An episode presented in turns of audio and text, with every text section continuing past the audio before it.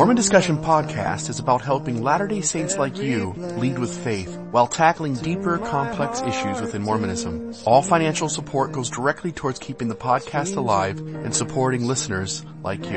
To support the podcast, please consider becoming a premium subscriber at mormondiscussionpodcast.org. Again, that's Mormon Discussion Podcast, all one word, dot org. You can do this for as little as $3 a month or $25 a year. And this will also reward you by letting you listen to premium episodes like this one months before the general public has access. Thanks for listening. And now, on to what you've been waiting to hear. Welcome to another episode of Mormon Discussion Podcast. I'm your host, Bill Reel. Grateful for the chance to sit down with you today and to have this conversation. Today I've been thinking about the word seer. Like we sustain the president of the church as prophet, seer, and revelator. We sustain the counselors in the first presidency and the quorum of the twelve apostles as prophets, seers, and revelators. Now each of these words has meaning. There's some connotation, there's some understanding. And I want to delve into the idea of what does it mean? We can speak briefly about prophets and revelators, but specifically what does it mean to be a seer? So a prophet, the, the quick way to just dissect that word is one who prophesies, right? Like a prophet gets up and he tells us of something that's going to happen that hasn't happened yet. Help us connect dots we haven't connected yet. And that's the way we traditionally look at like Moses, Noah, Abraham, and other prophets. But that definition has changed a lot in Mormonism in that people have come along, apologists and people within leadership, and said, no, no, no, no, no. Prophecy's way down the list of things that a prophet does. The number one thing a prophet does is testify of Jesus Christ. That's what a prophet's role primarily is. And if someone is a prophet, that's the only thing we really should expect from them. And anything else is just an added, uh, blessing. And, and so as we recognize like that definition is used a certain way within Mormonism and, and primarily because the prophets from President Monson back to Brigham Young and maybe as far back as Joseph, we can argue that one, have had very little prophesying, if any. And they really haven't filled that dynamic. And so we've had to reframe the word prophet in a way that these guys can live up to the expectation. When I look at revelator, pretty easy. I don't think there's any way to change this thing. But revelator means one who gives revelation. One who is giving, uh, hidden knowledge. And again, I, I would hesitate to, to say that the top 15 men have done much of that. Outwardly at least. Like we haven't had a canonized revelation in, in a hundred years. And when you look at even the dynamics of the top guy, let's say President Monson right now, but whenever, the top guy, president of the church, and then the 14 behind him, it always seems like the president of the church gives the softest, fluffiest talk in conference generally. And the other 14 are the ones who draw lines or expand a theological idea a little bit and kind of edge towards things that we haven't heard as often.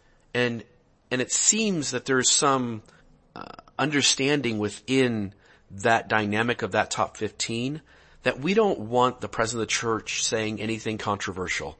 We want to protect him. We want him to be loved and appreciated by the membership. And we want to keep him kind of saying things that keep people happy and smiling and loving him and feeling loved by him. And let's, let's let the other 14 do the boundary maintenance. Let's let the other 14 draw the lines in the sand. And I simply am, I'm, as I'm thinking about that, as I say it, I'm also contrasting it in my mind with all the prophets in other dispensations. And to a T, prophets in other dispensations are on the, they're on the margins. They're, they're at the edges of their religious group. They're preaching from the wilderness. They are challenging and pushing and stretching their religious paradigm uncomfortably to the point where they are persecuted. And, and you can make the argument, oh yeah, that happens today too. oh, it is so different in my head at least. It's so different. The kind of uncomfortability and who's uncomfortable and where those people are at within the system, very different. The prophets in every other past dispensation made everyone in the center uncomfortable. The prophets today in this dispensation make everybody on the margins uncomfortable. And, and I hope we see that. Now that said, let's get to the word seer. And we've got some audio today that we'll play. But I want to start off with the LDS.org definition. Seer. A person authorized of God to see with spiritual eyes things that God has hidden from the world. Moses 6, 35 through 38. He is a revelator and a prophet. In the Book of Mormon, Ammon taught that only a seer could use special interpreters, or a Urim and Thummim. Mosiah 8:13 and 28:16. A seer knows the past, present, and future. Anciently, a prophet was often called a seer. 1 Samuel 9 9, 2 Samuel 24 11, and we'll get into that. Uh, I want to finish this, this statement here, but we'll get into that. Like there are places, as we wrestle with this word seer, we have to understand there is no consistent way to define this word. And so for Mormonism to come along and alter the definition a little bit is perfectly in line with what people have done with the word seer since the beginning of time. Joseph Smith is the great seer of the latter days. In addition, the first presidency and council of the twelve are sustained as prophets, seers, and revelators. This wording seems really unique to me. It's an acknowledgement that Joseph Smith is a great seer, the great seer of the latter days. And then there's this shift. In addition, the first presidency and the council of the twelve are sustained as prophets, seers, and revelators. I don't know what it is, but there seems to be a, an intentional lack of having a conversation that everyone after Joseph Smith was a seer, was a prophet, was a revelator. Instead, it's Joseph Smith was a seer, great seer of the latter days, and everybody else after him, we've sustained as prophets, seers, and revelators. There's, there's a discrepancy here, and it feels intentional, but it also feels like it's intentionally subtle as well, so that we as a people don't necessarily pick up on it, but that in some way there's no lack of honesty on the church's part. I want to begin to dive into how the word seer has been defined through scripture, and we even want to get to how the word seer has been defined by the Lord Jesus Christ himself and by resurrected beings. So with that, let's jump into the Book of Mormon. Now Ammon said unto him, I can assuredly tell thee, O king, of a man that can translate the records. For he has wherewith that he can look, and translate all records that are of ancient date. And it is a gift from God. And the things are called interpreters. And no man can look in them except he be commanded, lest he should look for that he ought not, and he should perish. And whosoever is commanded to look in them, the same is called seer. This is Ammon chapter 8, verse 13. And what Ammon is saying here to the king is that look, there's, there's a Urim and Thummim, and there's hidden records, and anybody who uses this tool to translate records and to give people information that was previously hidden is a seer. And recognizing that Joseph Smith was a scryer, using a peepstone and a hat to look for buried treasure, I, don't think this connection can be ignored.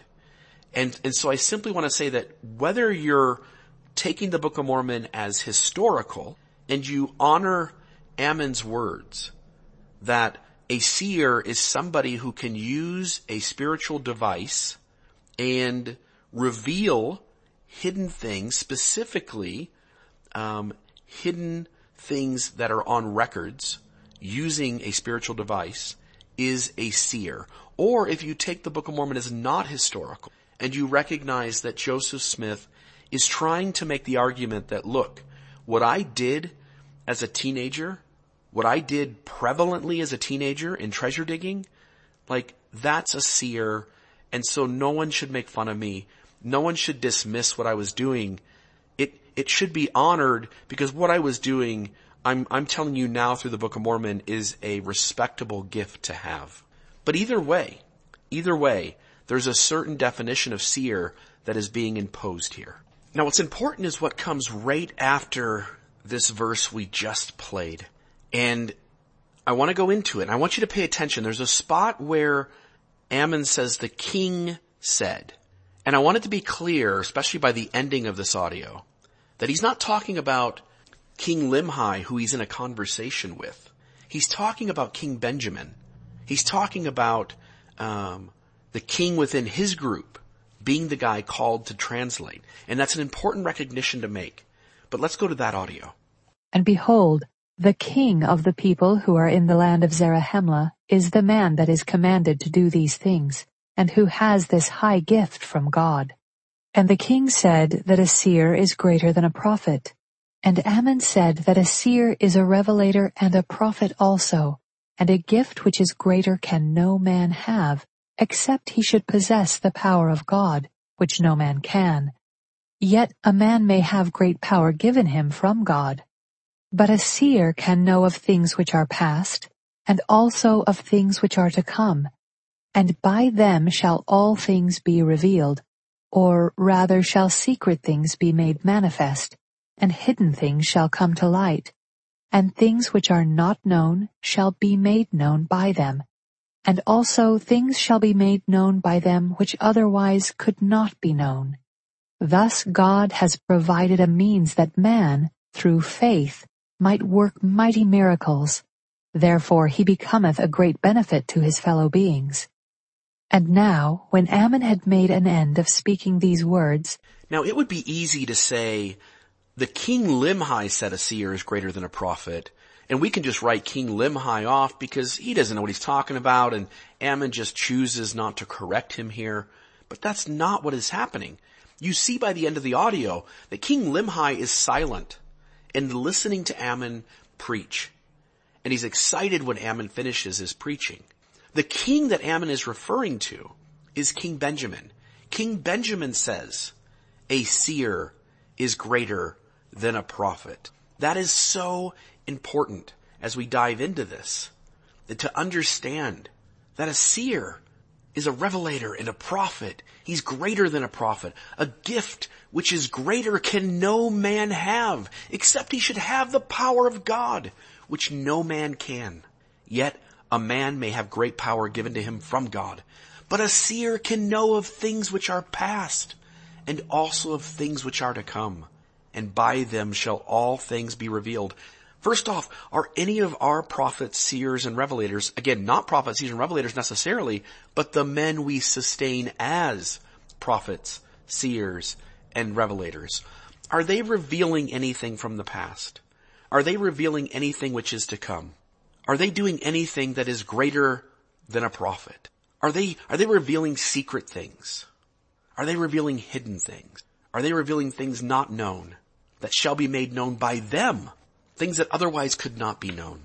And so the question you have to ask is by this definition, not me, by the Book of Mormon's definition, is President Monson a seer? And I think it's a fair question to ask. And I think the church, in a sense, is acknowledging this when it says Joseph Smith was a seer and everybody else we sustain as a seer. And you begin to understand that difference. What else does scripture say about seers? Second Nephi chapter 3 verses 6 through 7. This is speaking about Joseph Smith. A seer shall the Lord my God raise up, who shall be a choice seer under the fruit of my loins.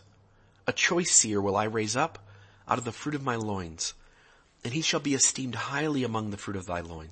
And unto him will I give commandment that he shall do a work for the fruit of thy loins, his brethren, which shall be of great worth unto them, even to the bringing of them to the knowledge of the covenants which I have made with thy fathers.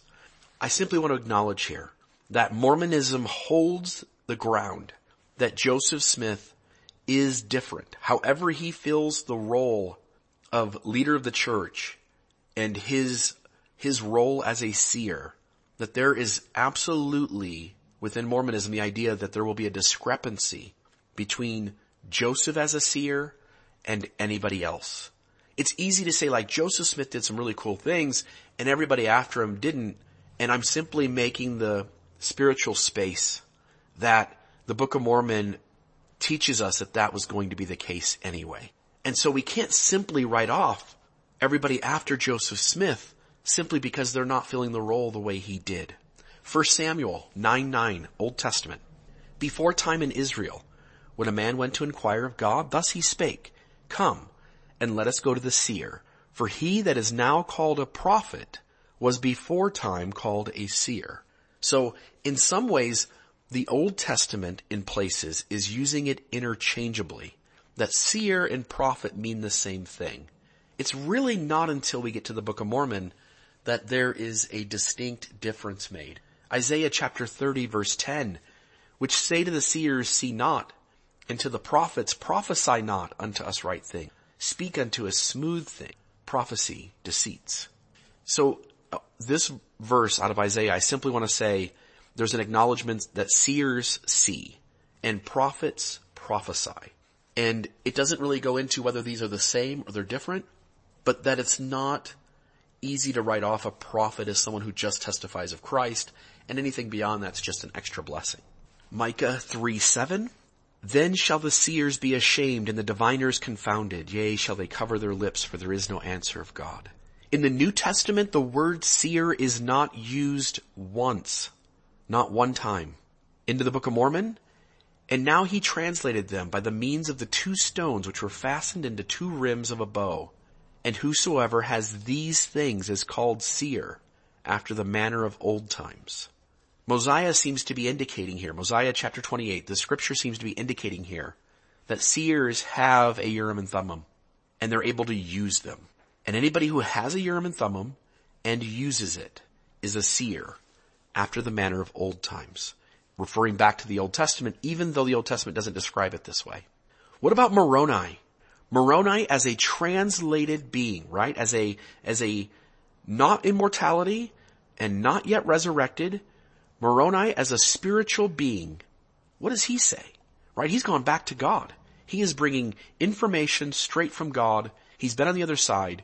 He's not speaking based on uh, what he thinks or maybes or this is what I believe, but everyone else can think differently. He is a heavenly messenger. What does Moroni say? There were two stones in silver bows, and these stones, fastened to a breastplate, constituted what is called the Urim and Thummim deposited with the plates, and the possession and use of these stones were what constituted seers in ancient or former times. Moroni here even finishes up by saying that the, these instruments were created for the translation of this record. Like these instruments were intended. In fact, his exact words are that God had prepared them for the purpose of translating the book. And here is Moroni as a translated being saying that the possession and use of the Urim and Thummim is what constituted seers in ancient or former times. Now I want to make a recognition here. Moroni says that's how it was used then. That's how seer was defined then. He doesn't say that's how seer is defined now. And so again, even Moroni as a translated being leaves some space for some sort of shift. The way the Book of Mormon defines seer, the way Moroni has defined it, seems to be the way that early members of the church understood Joseph, Joseph Smith's relationship to treasure digging and descrying. For instance, here's a Ensign article, here's the audio in relationship to Josiah Stowell and him becoming aware of Joseph Smith's ability. Joseph Smith first arrived in Harmony in the autumn of 1825. Joseph's mother, Lucy Mack Smith, wrote that earlier that year, a man by the name of Josiah Stowell came from Chenango County, New York, to get Joseph to assist him in digging for a silver mine. He came for Joseph from having heard that Joseph was in possession of certain means by which he could discern things that could not be seen by the natural eye. Stowell was a prominent resident of South Bainbridge, New York, and for a man of his standing to be searching for buried treasure was not all unusual, since it was a common folk practice of the time. By 1825, young Joseph had a reputation in Manchester and Palmyra for his activities as a treasure seer, or someone who used a seer stone to locate gold or other valuable objects buried in the earth. Thus it was no surprise that Stowell specifically sought out Joseph's services. Two things. One is that this idea that Joseph is seen early on as a seer in some way. And the church isn't the only one to use that phrase, treasure seer. Um, that phrase is used in other articles, even by critics. And yet I'm curious if anybody in Joseph's day would have used the word seer in that context. If anybody would have said treasure seer. Or if that's us later on connecting two separate ideas, right? Like Joseph's a seer translating the Book of Mormon, Joseph's a treasure digger, digger looking for Spanish bullion buried in the hill. And these are two different things, and who comes along and then meshes them together, but also to recognize again that seer here is being defined in the exact same way that the Book of Mormon defines it.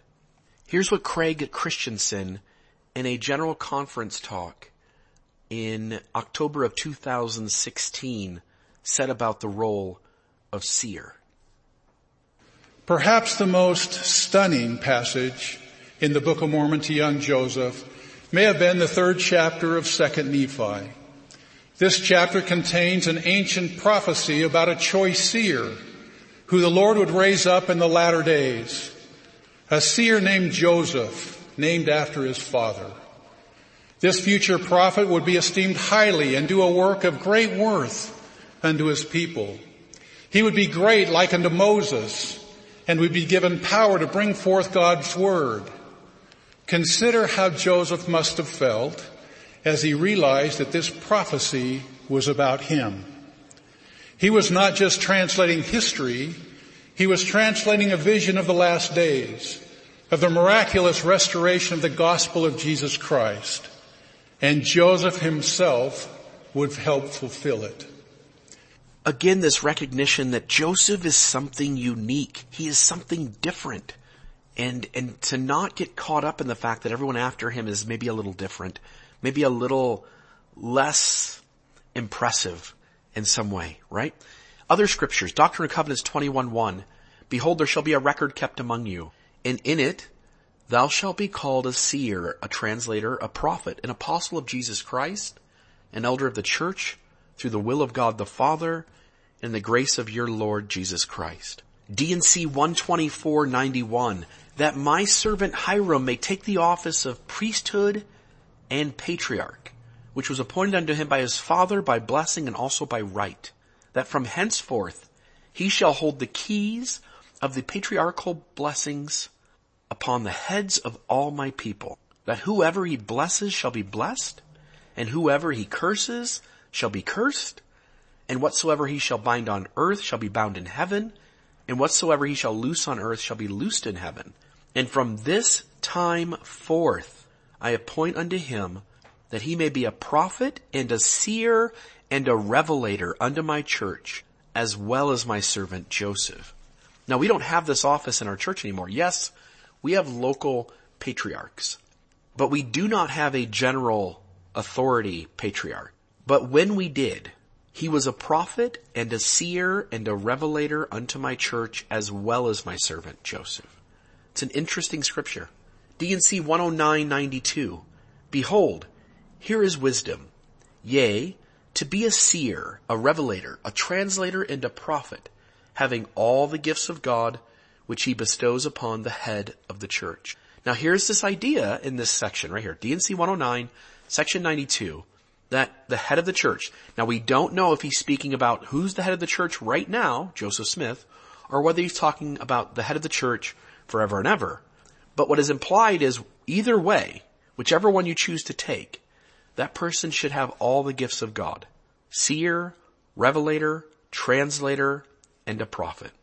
And the question is, after Joseph Smith, do we see those gifts? And if not, does that leave us then to only interpret this as Joseph Smith? Bruce R. McConkie said this. He said, seers are specially selected prophets who are authorized to use the Urim and Thummim and who are empowered to know past, present, and future things. A gift which is greater can no man have. So Elder McConkie takes this view from the Book of Mormon that there's prophets, but seers are greater. And seers translate ancient records with a Urim and Thummim. They know the past, the present, and future things. A gift which is greater can no man have. Elder McConkie though softens it up. He goes on to imply that seers get revelation from a rock and that Jesus being the rock makes any prophet a seer. And he says this, he says Catholics do not embrace the principle of modern day revelation.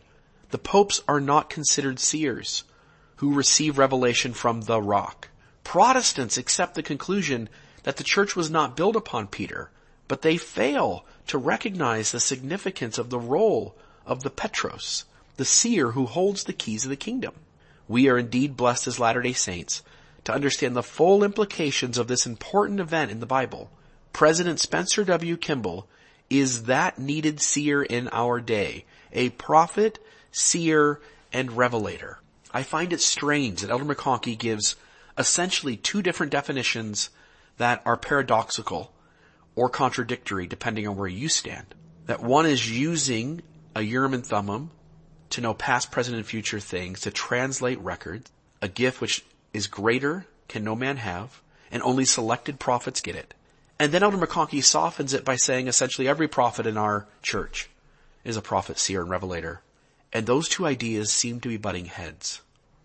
Elder McConkie is not the only one though trying to soften the definition so that all of our leaders from this dispensation, specifically the president of the church, can be seen in that light. L. Tom Perry does this as well in, uh, in a talk, Heed the Prophet's Voice. This was from October 1994. Here is Elder Perry. This is a historic occasion as well as an opportunity to contemplate the blessing it is to have a prophet of God to lead us. I believe we should pause at the conclusion of this memorable session to remember what it means to sustain a president of the church as a seer and a prophet. First, the title of seer. Moses, Samuel, Isaiah, Ezekiel, and many others were seers. They were seers because they were blessed with a clearer vision of divine glory and power than other mortals. Perhaps the best description we have of a seer is in the Book of Mormon when Ammon finds the land of Lehi Nephi. There was much rejoicing in the land at the arrival of Ammon. King Limhi addressed the people and called on Ammon to rehearse what had happened to their brethren since they had been separated. Then King Limhi sent his people to their homes and requested that the plates containing the record of his people from the time they had left Zarahemla be brought before Ammon that he might read them. As soon as Ammon had read the record, the king inquired of him if he could interpret languages of other records he had in his possession. Ammon told, Ammon told him that he could not. Then Ammon said, I can assuredly tell thee, O king, of a man who can translate the record. For he has wherewith that he can look and translate all records that are of an ancient date. And it is a gift from God. And the king said that a seer is greater than a prophet. And Ammon said that a seer is a revelator and a prophet also. And a gift which is greater can no man have except he should possess the power of God, which no man can, Yet a man may have great power given him from God. But a seer can know of things which are past, and also of things which are to come. And by them shall all things be revealed, or rather shall secret things be made manifest, and th- hidden things shall come to light. And things which are not known shall be made known by them and also things shall be made known by them which otherwise could not be known. Elder Perry seems to want to be holding like both pieces of ground. Like a seer is defined in this extra incredible way. He has these gifts that are above and beyond what even just a, a normal prophet gets. He can see the past, he can see the future. And at the same time say like, oh yeah, and our leader is a prophet, seer, and revelator. And I simply want to leave this conversation with, with the question of whether President Monson has revealed anything that shows that he sees the past and the future. Did President Hinckley do anything that showed that he could see the past and the future? How about Ezra Taft Benson? How about Howard W. Hunter? How about Harold B. Lee? And, and I simply want us to wrestle with the idea that we can, we can th- theologically speak to what we've been taught. We can tell, you know, we can recant the definitions. We can spew out the statements we've been taught to remember. But I'm simply saying if we get down to our lived experience where the rubber meets the road, yes, Joseph Smith was a seer. And yes, these men are sustained as such. But is there a difference between saying those two things? And in your lived experience, rubber meets the road. I would want us to have a conversation about what have our Latter-day Prophets said and taught and done that shows that they have a better grip on how the past affects us and how the future affects us. And let's have that conversation. Because seer seems to have a specific understanding, even in the midst of us shifting and changing on how we define it. May the Lord warm your shoulders. God bless you. In the name of Jesus Christ.